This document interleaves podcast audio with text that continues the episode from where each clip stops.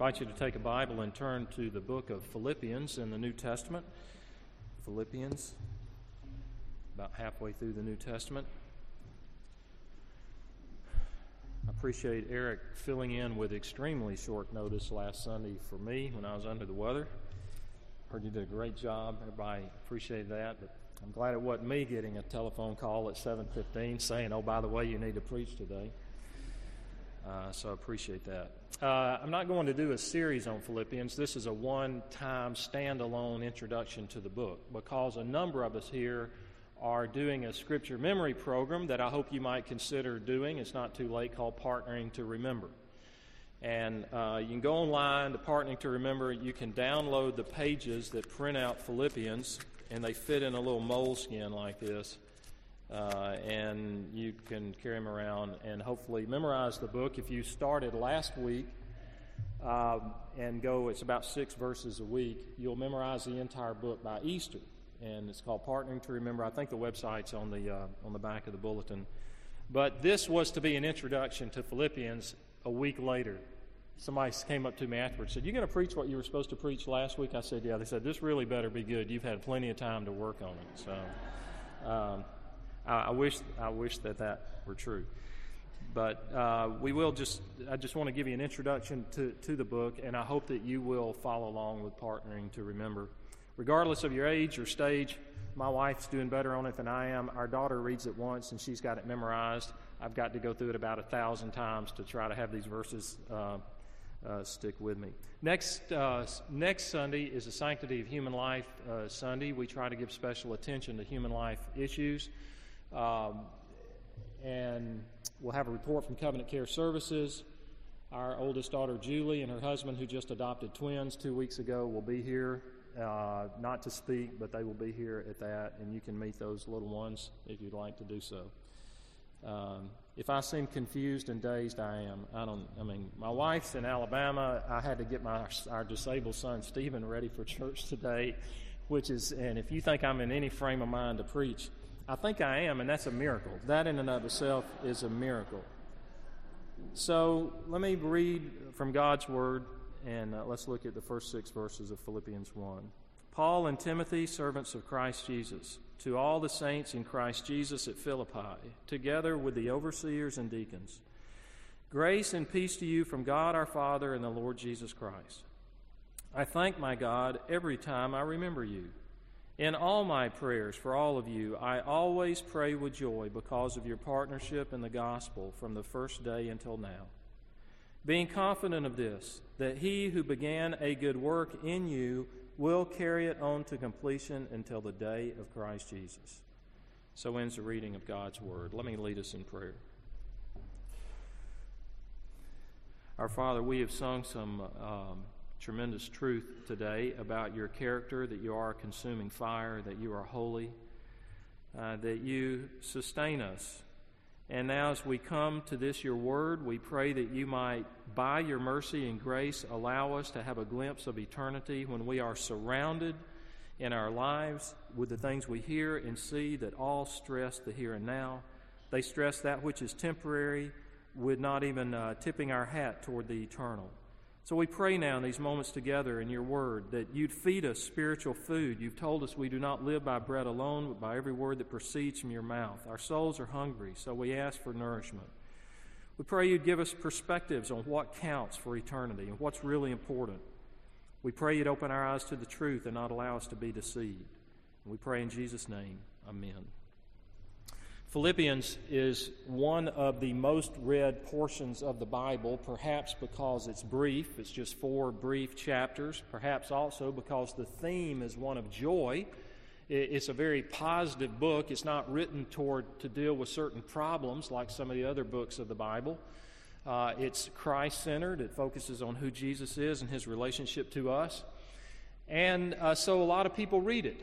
And here, Paul, who planted the church at Timothy, and let me, I mean at Philippi, he and Timothy are together, and he's writing to them these words. Let me tell you how the church started. If you want to read this sometime on your own, it's in the book of Acts, chapter 16.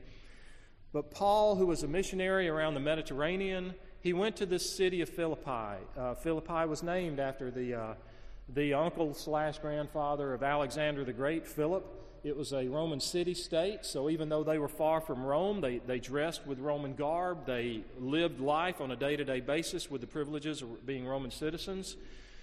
And uh, Paul and two of his co workers, Timothy and Silas, uh, had gone to Philippi, and the, the church there, the movement of God started in an unlikely place. It started at a prayer meeting.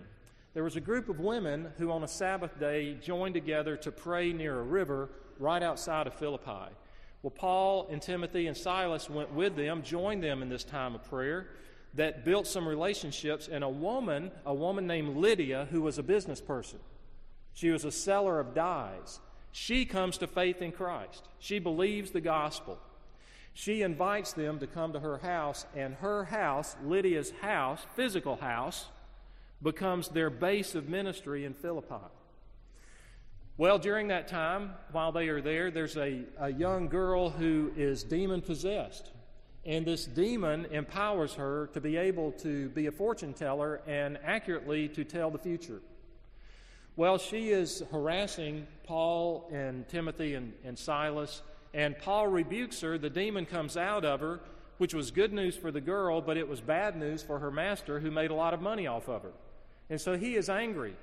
And he has Paul and Silas thrown in jail because now his source of income is dried up, or at least that source of it.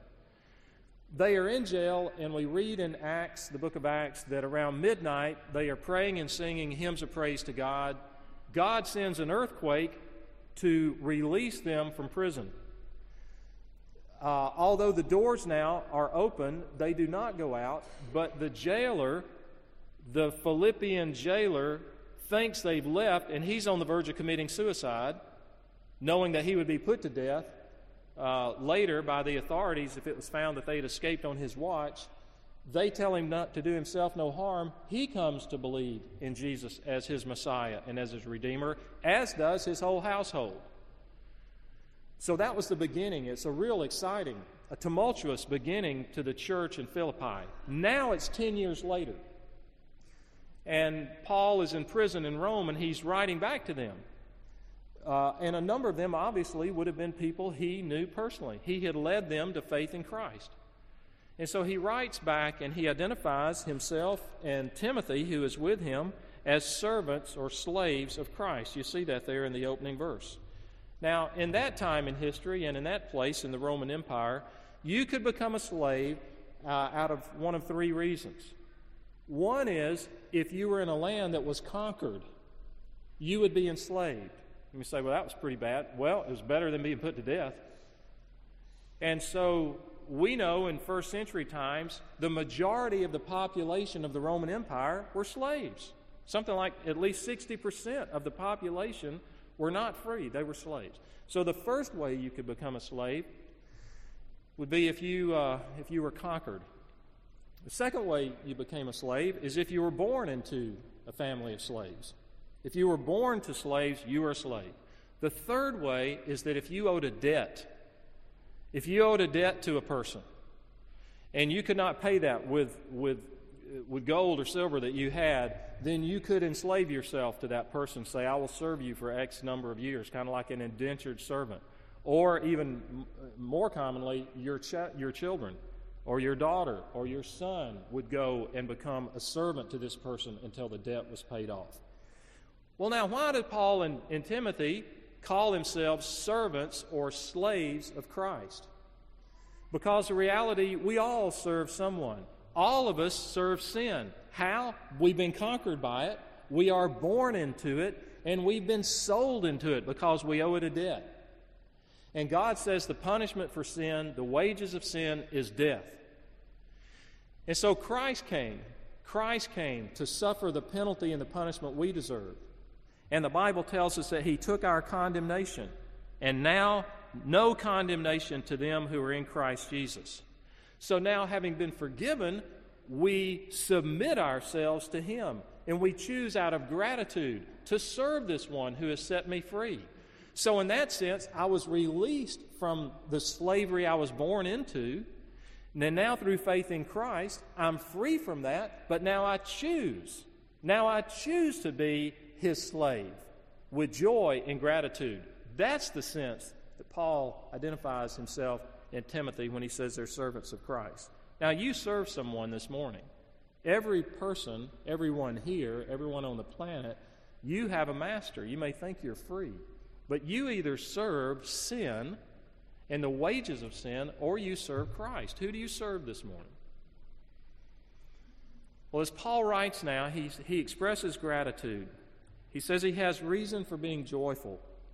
And I just want to look briefly at, at a few things of which he is thankful, for which he's thankful. And in verses 3 and 4, we see that he was thankful for their fellowship. He says, I thank my God every time I remember you, and all my prayers for all of you. I always pray with joy because of your partnership in the gospel from the first day until now. Whenever Paul mentions things that are joyful, things that are positive, things he remembers, he breaks forth in praise to God. That's a very good practice to have. And he was not afraid to express his need and his appreciation for other people in his life. He never functioned as a loner. When I talk with peers of mine, with, with friends, with men in the church, some of you here, and when we talk about the things of God, it's common for me to ask, How are you doing in your walk with Christ? Uh, are you, how would you describe it? Are you growing? Are you going forward? Are you going back? Are you stagnant? And if, if a man tells me, well, I'm, I really feel pretty stagnant right now, or maybe even rebellious toward God, I can tell you right now that what I'm going to ask. it, it is a rote, memorized question.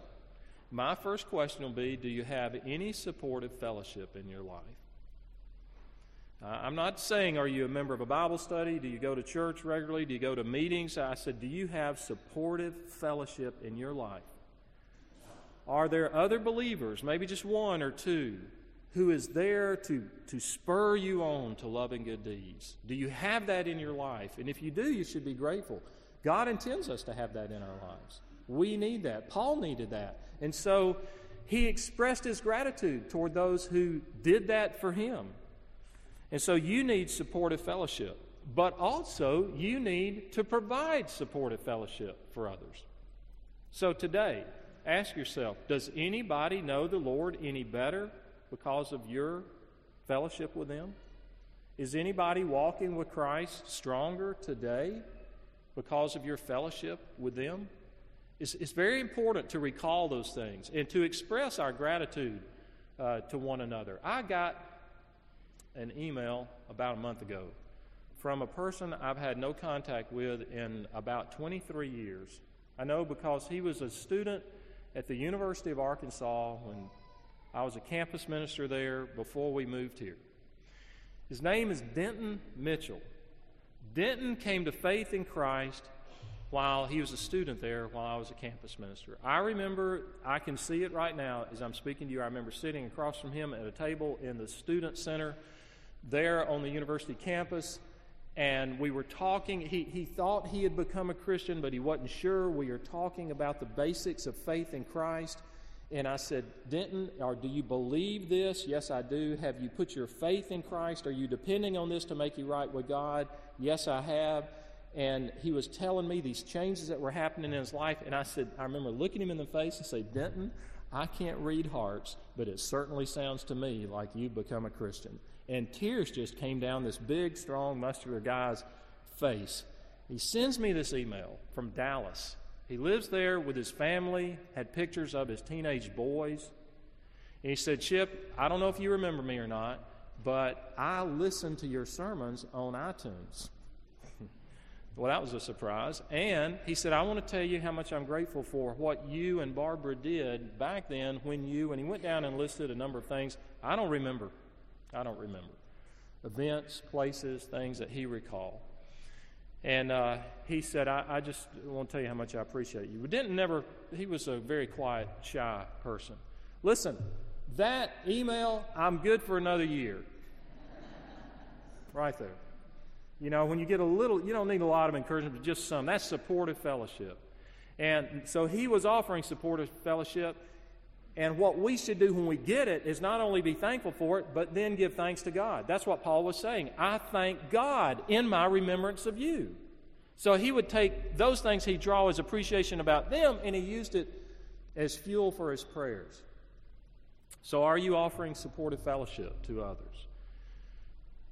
He's also thankful for something else. In verse 5, he says he's thankful for their partnership in the gospel because of your partnership in the gospel from the first day until now. Now, they had experienced grace. They had come to faith in Christ, and therefore they were participants, is another word that's used. Participants in the gospel. There's a world of difference between being a spectator and being a participant. We've kind of become a nation of spectators, haven't we? I mean, you know, just, all right, I don't cook, but I'll watch cooking. I'm watching, I don't hunt, but I'll watch hunting. I don't fish, you know, I mean, we can just watch. And the scary thing is when we watch and spectate, we may delude ourselves to think I've actually done that. I was leery of my teenagers seeing Saving Private Ryan back when it came out. For th- there were a number of reasons, but one, I am fearful that when we see a movie that depicts something like Normandy, that when it's over, you may say, "Okay, I've been there, done that as though you had anything to do with it or you think you have an idea of what it was really like when you don't. I don't care how many movies you saw about it. That's a spectator. We're tremendous spectators. We watch what others do. Yesterday, I went to a website that I hope you'll go to called Asia Link. Asia Link, L I N K. Asia Link is a Christian ministry that recruits and sends forth missionaries to the unreached peoples of the world, primarily in Central Asia. They have a very, very powerful six minute video that I really is your worth your time to watch called Lost. It's talking about the number of lost people in the world. Out of the 6.6 billion people in the world, over a billion not only have not heard the gospel, they have no access to it. No Bible, no missionaries, no churches, no opportunity to hear. Over a billion people, and most of them are in Central Asia. Well, I watched this about four times. And they take the narration of some things that John Piper has said and written, and they put it with backdrops of statistics and shots, video of people groups from around the world, from Nepal to China to uh, a variety of places. And I keep up with the world Christian movement. I read more than most of my friends that I'm aware of. I read Mission Frontiers. I keep up with statistics from Operation World. I know far more about geography now than I ever did in school because I, I'm reading frequently of the progress of the gospel throughout the world. But what hit me hard as I was thinking about this passage and I was watching that video is Chip. You're a spectator. I can know all those facts. I can know the need. I can watch. I can be aware. I can even feel bad about it and compassionate about it. And yet, there's a far cry between being a spectator of these things and being a participant. Now, we've got to get this clear because it has eternal implications. I want to give you a quiz right now, and you answer out loud spectator or participant. For example, here's a student, and this young girl wants to learn a language, another language besides the one she speaks. So she decides she wants to begin to speak French. She looks in the newspaper and online and finds that there's a number of classes around Middle Georgia that offer basic elementary French classes. She gets a map of France, puts it up in her bedroom on the wall, and begins to learn about that. She begins to watch French movies. But she's never spoken a word of French. Spectator or participant? Spectator. Here's a person who wants to learn to swim. He didn't have the opportunity as a child, so now here he is. He's 24 years old, and he says, I want to learn to swim. I feel nervous around the water, and this is limiting a lot of the things I can do. So he, he joins a local club that's got a swimming pool where he can go. He watches people swim. He reads about famous swimmers in history and those that are in the world games now but he never gets in the water. Spectator or participant? Spectator. Here's a man not feeling well. Now, this is not biographical. That could have been true last weekend, but here's somebody, and he goes to a doctor and he says, You know, I just, I just kind of am slowing down. I can't, I just don't feel well. It's like this all the time. The doctor does physical, says, You know, here's what you need to do. You're just letting yourself go. You need to lose a few pounds. You need to exercise regularly. You don't exercise. Why don't you start walking maybe 30 minutes a day and and uh, pay more attention to what you're eating. Make sure you're eating uh, healthy food. So uh, this this guy goes back and, like other things he does, he digs in. He starts to learn how much exercise aerobic effect a person needs, and you need to do it so many days a week, so much time, get your heart rate up here. Then he says, You know, I need to, I found this. Lo and behold, the secret of losing weight is, is eating less than you burn up. Never knew that. Okay, so he learns all about that. He learns about nutrition and learns to read labels on food and, and fat and carbohydrate, and he becomes a real pain in the neck for his coworkers because he begins to rebuke people at work for what they're bringing there for lunch but he knows how to read these, but he doesn't change anything. Spectator or participant? Spectator. Now, here's a person grows up in church. They're taken to Sunday school when they're young. They've been taught the books of the Bible. They can Genesis, Exodus, Leviticus. They know, know the little songs that go with it and so forth. They, they hear and read about and, and that Jesus was the Son of God, that these miracles that he did, and he said these things, and they come to church, they come, come to worship, and and they, they really think that, yeah, I have no reason to think Jesus wasn't the Son of God. That's what I've always been taught. And yeah, I guess there is a heaven. I guess there is a hell. I've got a Bible. It's a big one. It's a big King James Bible. I mean, leather, gold name on the front of it. I got in the sixth grade, large print. But it makes no real difference in the person's life. They deal with life and their values and their way they treat people is just the same as if Christ was not risen from the dead. Spectator or participant. Spectator. Now, what had happened in Philippi is they not were only not had been spectators, they had become participants. And so he says, I'm thankful for your partnership in the gospel.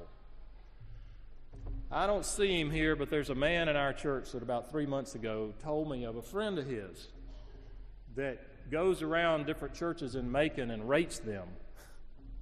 You know, kind of like what do you call the person that goes in restaurants? The mystery eater, mystery shopper, what, you know, and they go in. Well, this person goes, and he may be here today, and I don't care. I'm not going to say exactly what I plan to say. And he rates. He rate I, the guy in here, but the guy that told me this here. Okay, so I'm going to look over here because he's on the other side.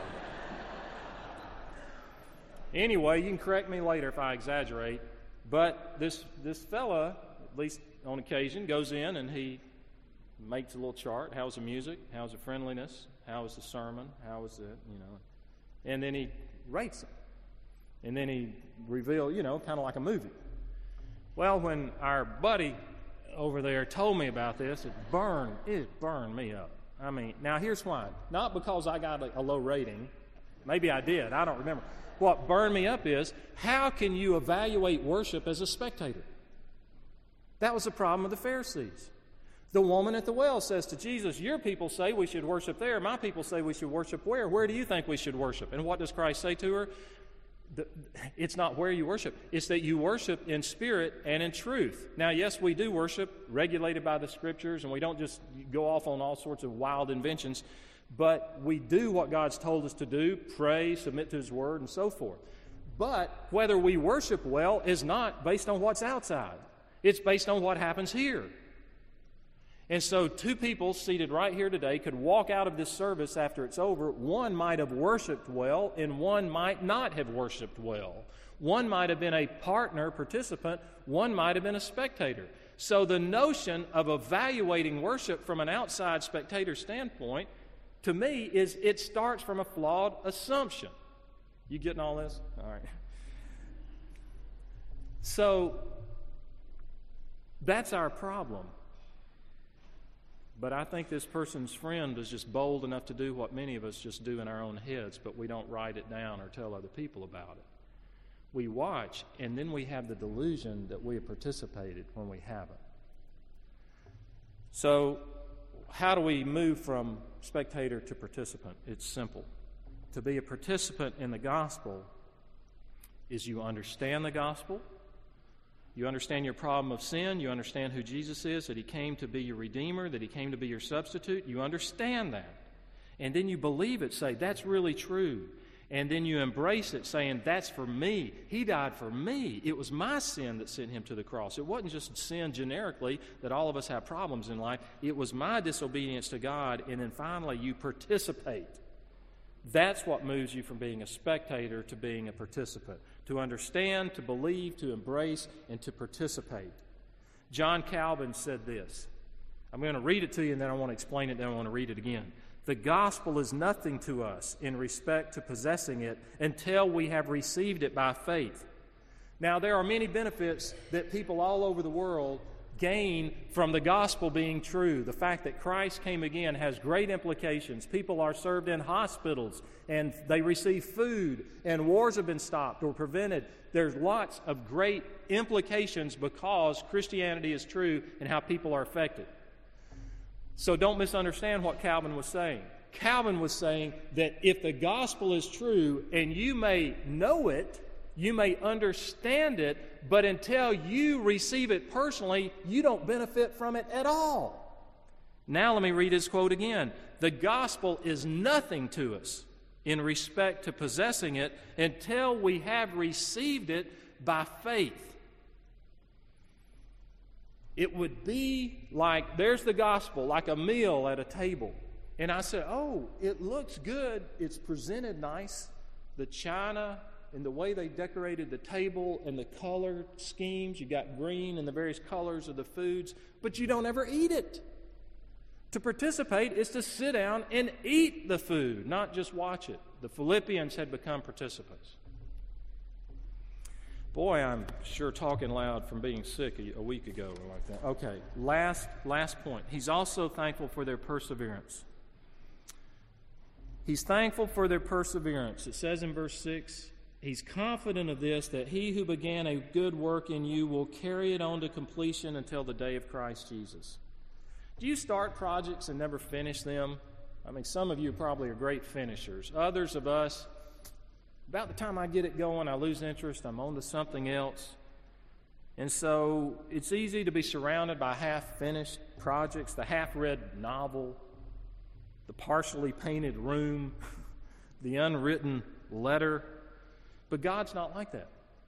God never starts anything that He does not complete, He always finishes what He starts.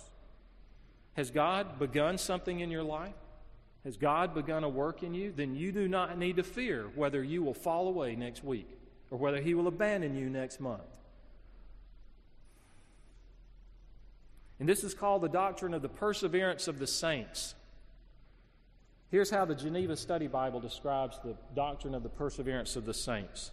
It says, The reason that believers persevere in faith and obedience is not from the strength of their own commitment but that Jesus Christ, through the Holy Spirit, preserves them. So we could probably have a better title for the doctrine of the perseverance of the saints. Does that mean that every person who claims to be a Christian will be saved? No. We know there's false assurance. We're told of that in the Bible. Does that mean that if I have my ticket punched and I think I have the guarantee life insurance policy against hell, that therefore I can live like the devil? No, of course not. We may fall into sin. But the Holy Spirit inside of us will move us again to repentance and restore us to righteousness. The doctrine of the perseverance of the saints is that once God begins a work, He will persevere. And so, our perseverance, the fact that I know I will be walking with Christ five years from now if I'm alive, is not based on the fact that look how disciplined I am. I'm a guy that, boy, when I give my word, I stick to it. It has nothing to do with that. It's the faithfulness of God to continue the work which He began. That's the perseverance of the saints. That's why Paul could say, I am confident that He who began a good work in you will finish it, will complete it until the day of Christ Jesus. He begins the work, He finishes it. One of the largest and most difficult engineering projects in history was the building of the Panama Canal. Do you know that the idea, there were serious plans laid for the Panama Canal going back to the 1500s? And it was the French that made the first big attempt in 1880. They went there, and for 21 years, they tried to build the Panama Canal. You know how many people died in that process? Over 21,000. 21,000. How many of us would keep up a project that was that costly of human life? Malaria, yellow fever, landslides, extremely dangerous. They abandoned the work in 1901. The U.S. picked it back up in 1904. Ten years later, of which there were 5,700 deaths of, of Americans, of the U.S. that, that worked there. Ten years later, in 1914, that 48 mile canal was finished and still in use today. Far more use now than it ever was in the past. Think of all the things that prevent us from completing things. People can let us down. We can run out of money. We can lose our health. We can lose our interest. Circumstances change. A hundred different factors can cause us not to complete something.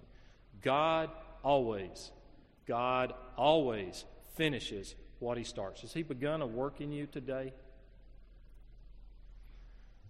Maybe today, for the first time, you're thinking the message of Christ makes sense. That's the first step.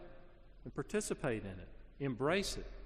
And I promise you, if you're afraid that, well, I, I don't want to follow Christ because I don't want to be like one of these persons who says that and then a month later they just they abandon it all. Don't even think like that.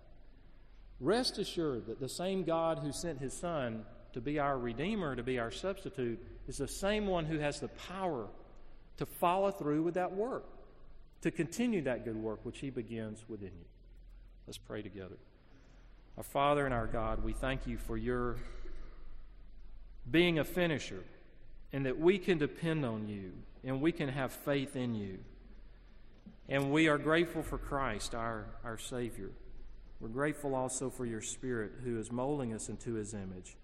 If anyone is here today and they, at this point, have not yet come to understand the message of Christ, may today you open their eyes and give them faith, even like you did with Lydia, to open their hearts to believe and that you might use us in the brief time that we have to reach others with the gospel, especially that one billion plus who right now have no access to it. We pray in Jesus' name. Amen. We want to uh, close the service with a, uh, a song that some of you know, most of you don't, though, that really puts into words a lot of what.